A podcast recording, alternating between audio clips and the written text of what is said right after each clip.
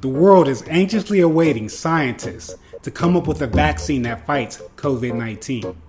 Well, today at Common Bond Church, we're going to discuss how God, the great designer himself, has allowed you and I to be antibodies that fight all the ills that plague us in this world. Stay tuned for more.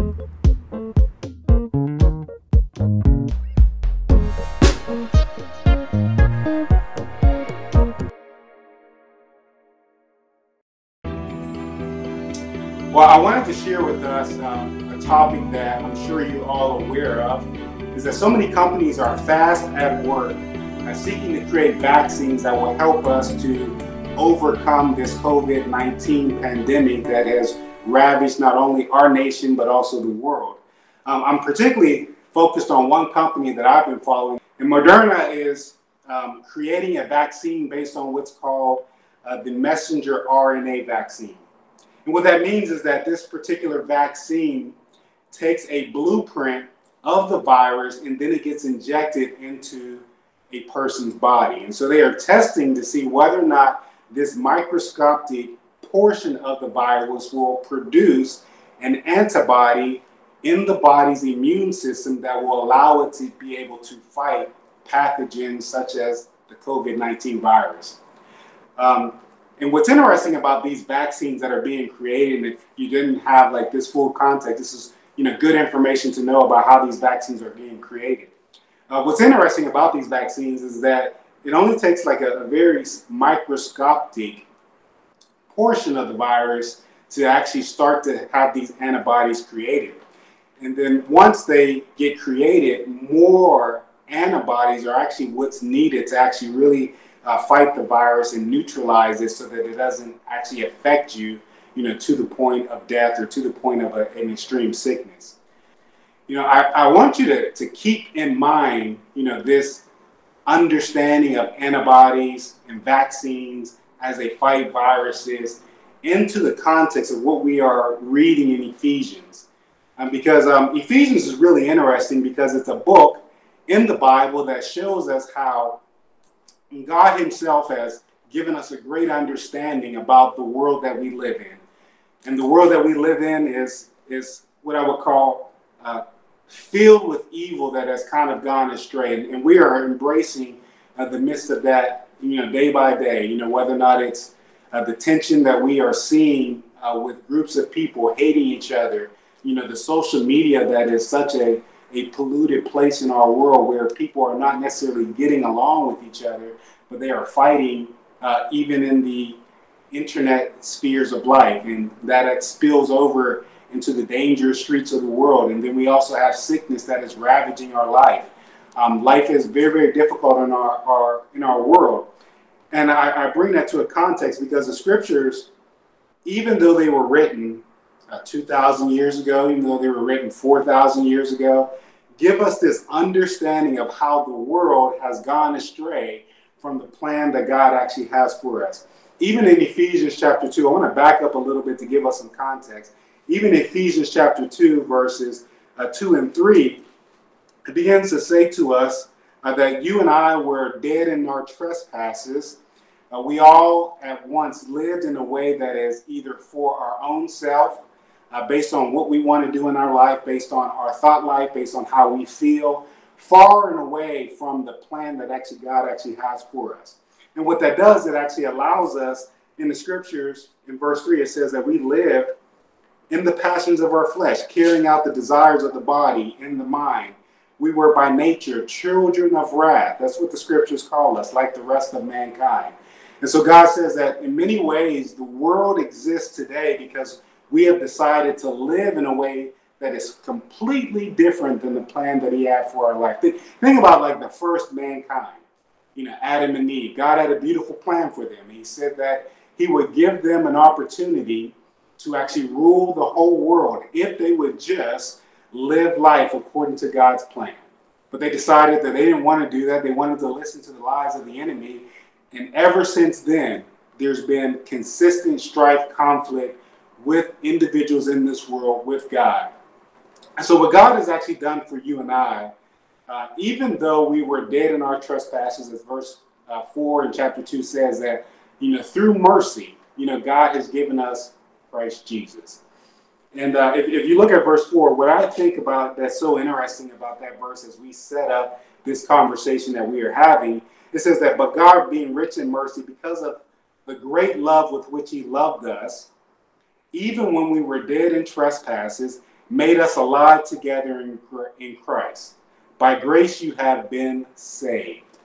You know, it's this reality where God begins to say that in spite of your rejection to me, in spite of this reality where you have not lived life for me, I'm still going to be merciful to you and I'm going to provide for you Christ Jesus.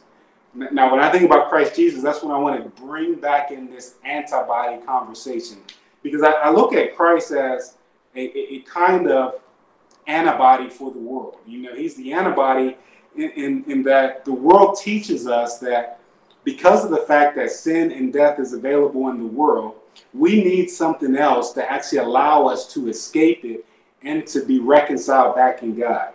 Well, God is given to us, Christ Jesus, to be that sense of, of ability to fight all of the viruses and all the evils that actually exist in the world.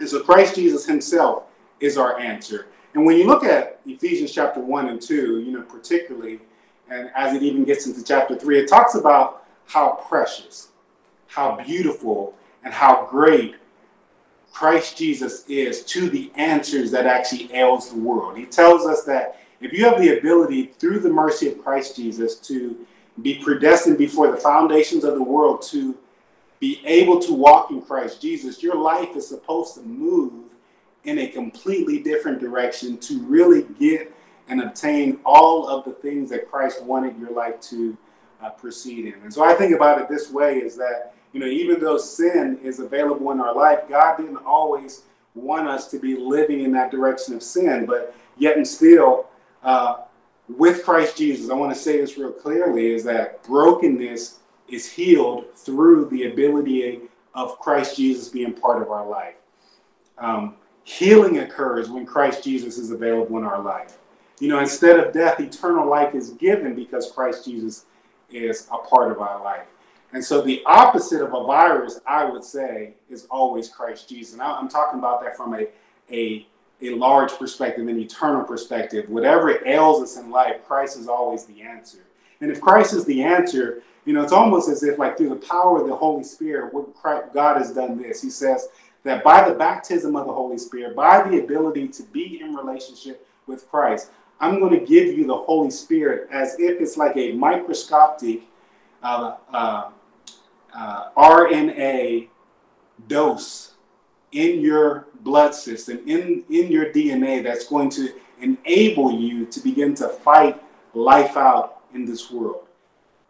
So stick with me for a minute because what we've been talking about at Common Bond Church is a reality called love.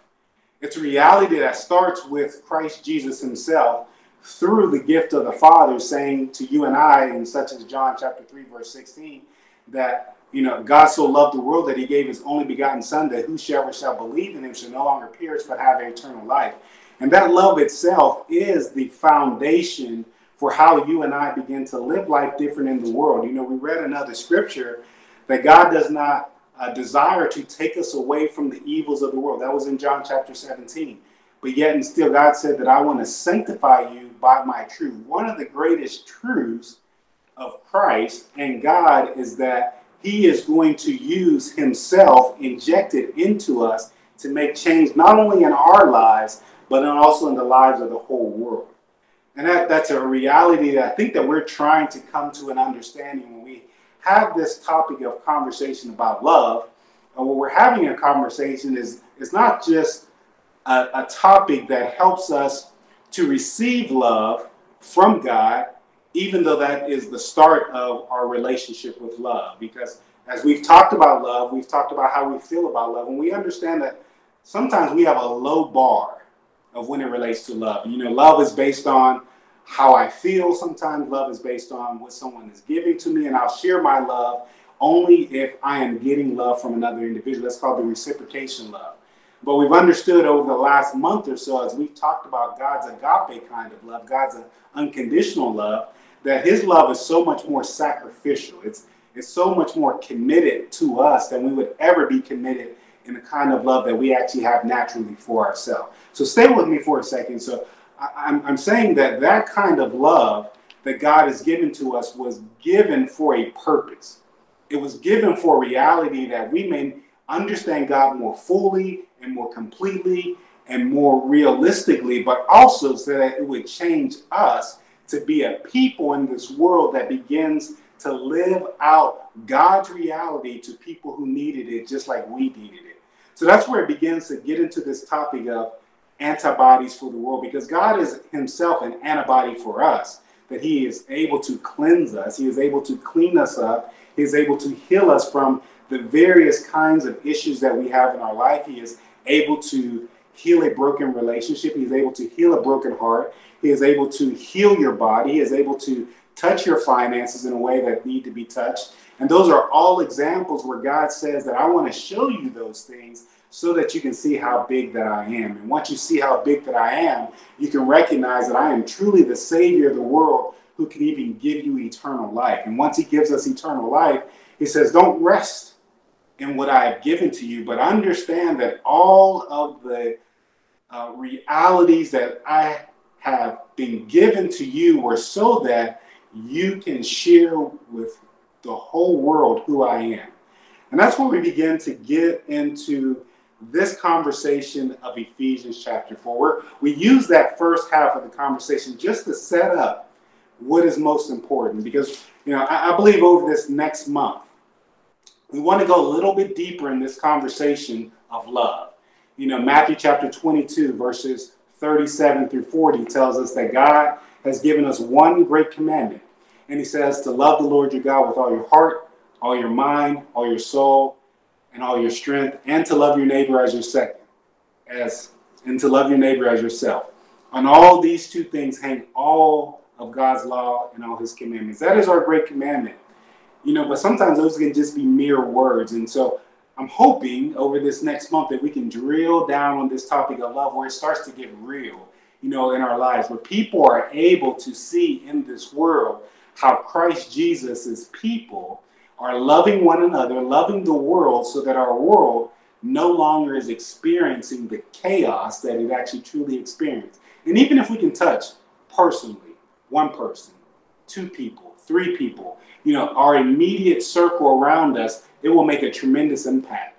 Because once we touch one person, two persons, uh, three people, you know, it begins to enable that person to have this relationship with God where they can touch one person, two persons, three people, you know, in their own life, and then the process of this antibody experience begins to take form.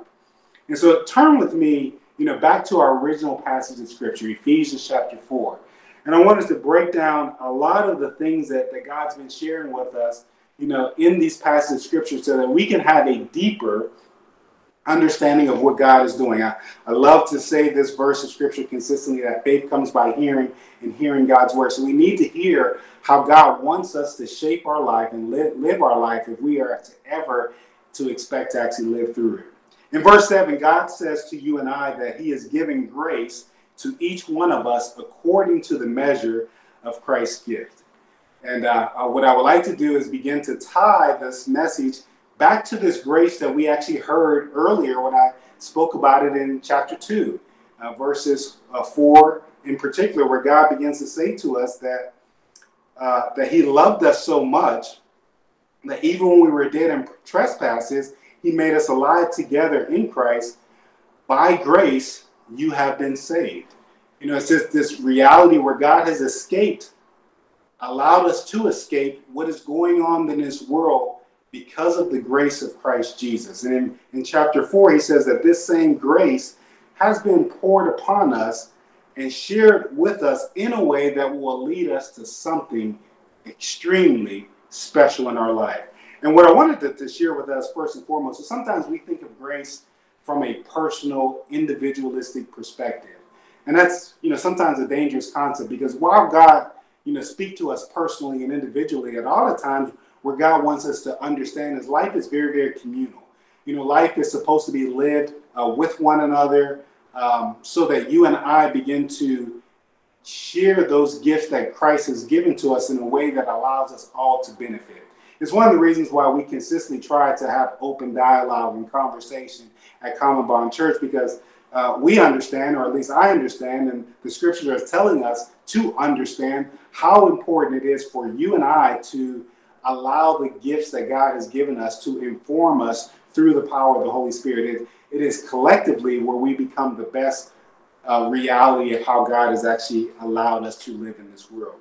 And so, because of that grace, God begins to say that that in verse 8, when he ascended on high, he led a host of captives and he gave gifts to men. You know, part of that grace is that he gave some of those gifts back to mankind, which were in himself. And when he talked about ascended, that's just him saying that he left the world when he was actually part of the world. That's why in verse 9 it says that he not only ascended, but also that he descended. It's when he came in the incarnation of his flesh to the world to seek and save those who which were, were lost. And so as Christ Jesus has descended in the world, he has also ascended, but when he ascended, he gave grace to all of us. And, and some of that grace includes the apostles, the prophets, the evangelists, the shepherds, the teachers, you know, to equip the saints for the work of ministry. That is called like our, our local leadership, you know, in the body of Christ, where God has equipped certain individuals to teach and to lead and to evangelize as as and to um, shepherd so that the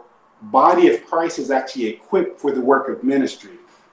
Now, I don't want to scare us too far because God is not calling us all to vocationally be part of the ministry. But whenever we call ourselves Christians, it actually means that we've actually taken on the mantle of ministry in our own personal lives.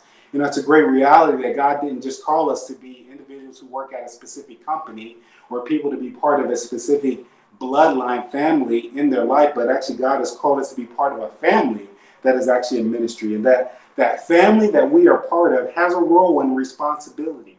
And it says that in verses 10 uh, and 11, after he has given us an understanding of how we are supposed to learn, and while we're having this conversation of talking about these things, I'm doing my part to express the gift that I have for us. But Christ also says that one of the goals that he really has for us is to maintain a unity of faith, and this is verse 13, and of the knowledge of the Son of God to mature manhood, to the measure of the fullness of Christ, so that we no longer be children, tossed to and fro by the waves of doctrine, and by cunning craftiness, by deceitful schemes. And so, what Christ is saying to you and I is that, you know, we come in relationship with one another on Sundays in Bible studies throughout the week. Um, and we are guided by those who God has sent, you know, so that we can actually come to some kind of mature manhood in Christ. You know, you can call it mature uh, femalehood as well. You know, where, where you and I are just coming to some place of maturity and understanding all that Christ has wanted us to be. He is consistently transforming our minds and our hearts to be what He calls us to be. And our conversation of love is a perfect perfect example of that mature manhood because as we've talked about uh, consistently about love our, our our thoughts about love can be very low as it relates to where god wants us to go. You know sometimes we think that again it's just this repetition that love is just a feeling. You know love is just something that i care about or i'm kind to another individual. Um, love doesn't always in our own personal sense, mean that I reach out to someone who would actually even hate me. You know, but God says that in my purity of love and the kind of love that I have, and you can look at it First Corinthians for great uh, descriptors of those kinds of love, where God says that you've got to learn to be more uh, temperamental, less temperamental, uh, but more giving to others. You know, you have to learn how to uh, not just focus on what you want, but actually focus on the things that will truly be beneficial to another individual. And he asks us to stretch ourselves very, very consistently, you know, as it talks about the concept of love. So as we think about love for that, you know, one of the very best examples that God has ever given to us in the conversation of love is a relationship. And he uses our desires to be loved and to be cared for to help us to understand how love works. He uses the idea of faithfulness as part of that conversation so that you and I understand that um, a relationship in love doesn't just mean that I do something once. You know, sometimes I've got to practice forgiveness over and over again. Sometimes I've got to endure um, hard things that I would never want to endure. But God says that that is part of like your love maturity. It's part of like your walking God. Because eventually He wants us all to get to a place where we are loving sacrificially, like He would actually love the world. You know, scriptures tell us that greater love no one has than actually a friend would actually give up his life for his friends. That's who Christ is. He has given up his life so much so uh, that it is supposed to be the example of how we actually live our lives in this world. And so that is how we begin to be matured. You know, this this reality where we are far and away, all of us should be far and away from this reality of how God wants us to live, but we are um, encouraged and we are um, uh, we are hopeful that we can actually eventually by the faith of christ jesus eventually get to that place where god wants us to be. And that that should be our hope. That should be our, our longing desire. It should be the reasons why we gather together every single week why we talk about things in life so that we can actually get better to the fullness of who christ wants us to be. And so god doesn't also want us to be to and fro tossed by the ways of doctrine. And, you know, I wanted to add this in because sometimes we forget seasons of what God is doing in our life. And so I want to remind us of even what God is doing in COVID 19. And I believe that God has given many of us, you know, particularly all of us, you know, especially that are listening to the sounds of, of these words and looking at me directly, is that God has given us a rest during this season of COVID 19 so that our relationship with Him can be tightened to the place where we can actually fully walk out the callings and purposes of our life. You know, oftentimes the world becomes so busy and so full of things that are outside of the scope of God that we lose sight of really all the things that God wanted us to do. And, and the biggest word I think that God has given myself personally in prayer and through God's word of what's happening over the last three months is the word rest. You know, the word where where God is calling us to be in a spiritual rest where we actually are tuning back into God so that we can actually move toward a future in Him that is much better than it was before this COVID 19. And so I want to encourage us to, to still plug into that rest. And God is providing us with many different things financially and through community to help us to plug into that rest in a helpful way. And that is one of the ways I think that God calls us to no longer be children. He calls us to no longer just be distracted by all the things that we hear on the news and on, on social media, to be tossed to and fro by the waves, not only of doctrine, but also the ways of the world. You know, we are always tossed hearing by what's going on. But God, I think, has one simple word for us during the season learn to rest in me. Learn to pursue me with all your might, all your soul, and all your strength, and learn to make me the priority of your life. And as we do that, you know, God says that um, we are consistently to learn how to grow. And, and, and um, I wanted to hopefully take us through a challenging last few minutes of this scripture. You know, I want to read it first and then I want to slowly break it down. Verse 16 says, rather, speaking the truth in love, we are to grow up in every way unto him who is the head, into Christ from whom the whole body, joined and held together by every joint which it is equipped, when each part is working properly, makes the whole body grow so that it builds itself in love. You know, sometimes we can focus on um, church, and we can focus on church ministry and church leadership without actually realizing the purpose of all the things that God wants us to do. You know, the purpose of knowledge of God and the purpose of, of understanding who Christ is is supposed to lead us to these last verses of Scripture you know, verse 17, it says that so that we build ourselves up in love. You know, God has simply one ultimate purpose for us as a people is that we actually reflect his image uh, on this earth by being built up through him. You know, he is the example of love as we've uh, continued to articulate, but God actually wants us to understand that the fulfillment of our life comes when we are building one another up in love and the whole world is supposed to be built up in that. It starts with the body of Christ, but the whole world is supposed to be fractured in or, or grabbed in or, or brought in, you know, to this family of love so that we ultimately all are experiencing it. And so when we look you know, on the news and when we look outside and we see chaos and we find out that there's a, a, a latest trouble that is happening, you know, to me, it actually shows us that, you know, the church isn't quite fully living up to its potential yet. You know, we are not fully having the conversations with our friends in our community that we actually need to have. And so I'm hoping that as we hear these messages of love, that we'll start to, by faith, begin to take heed to it. That by faith, we'll be able to be convicted in our heart to say, Lord, you know, I am so deeply wounded by where our world is going. And I know that you've called me to be an answer, and you've called all of us to be an answer. So, Lord, teach us to love. You know, teach us to formulate a lifestyle in you that is far greater than we I, where I currently set my life. You know, because sometimes if you're like me, you set your life on just the personal desires that you want to accomplish. You know, sometimes you're just uh, focused on the, the happiness that you want to receive in your own personal relationship.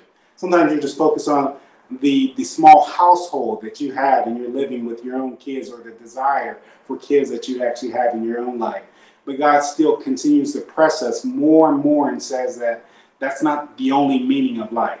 You know, the meaning of life is that when we get to a place where our heart is burning for the issues that we see people dying for consistently, and says that they're living this way because they have no love in their heart, which God has actually shared me to, to give to them. And so, you know, I'm hoping that, you know, as we have conversation together, that we are learning how to be stretched, how to be used by God. Um, because our world is is is in need of great hope. It's needing of great love. It's need of the Savior, which we hold in our hands, which we hold in our heart. And let us not just hold tightly to it for our own benefits, but let us begin to share that with all the world and how we do. You know, so some of the questions that we begin to ask is, you know, how do we do that? You know, how do we share Christ uh, to a world when God has called us, you know, to, you know, almost in, in sense rest in Him. And so, you know, our rest right now is to be recharged. You know, but we still have many, many opportunities. And, one of the greatest opportunities that we have is to trust God to give us the informative ways of how we can actually learn how to reach people. And so that, that takes us being able to get into quiet places with God and say, Lord, you know, who who is who have you placed in my path? who have you placed in, in, in my life that I can begin to love on? And God will take us step by step, very, very slowly. He's not going to call us to go to the ends of the world tomorrow so that we express his love to other people. Instead, He's going to probably bring to your remembrance a couple of people in your inner circle. Maybe it's a neighbor, maybe it's a, a relative, maybe it's someone uh, that um, you see all the time that you have yet to be able to build that relationship with. And God will use those small, you know, aspects of our life to begin to allow us to go deeper and deeper in life. And uh, it may not seem again like like we're doing a lot, but if all of the world, if you can imagine that all of the world just did that, just said that, hey, I'm going to be an impact for change by just reaching one person. You know, the whole world could actually be changed. We we are mighty people of God who have failed to, you know, sometimes live to our full potential. And so I, am encouraging us today, you know, to be a people of unity, to be a people who love one another, uh, so that we can actually receive all the full bounty that is in God. You know, today I pray that in the name of Jesus Christ. So we have conversations, you know, as we finish up, you know, we can actually put that, you know, in our chat and uh, begin to, to move into some kind of conversation. But that's that's our message today. You know, Ephesians chapter uh, 4, verses 17 through 27 shows us how to be antibodies in the world, how Christ Jesus has taken away to heal us, to provide his perfectness in our life. But we've got to feed on him consistently so that it actually ultimately gets to its full potential, its full purpose. And its purpose was not just to heal us, but actually to heal the world. Let us all be healed in the world today in the name of Christ Jesus.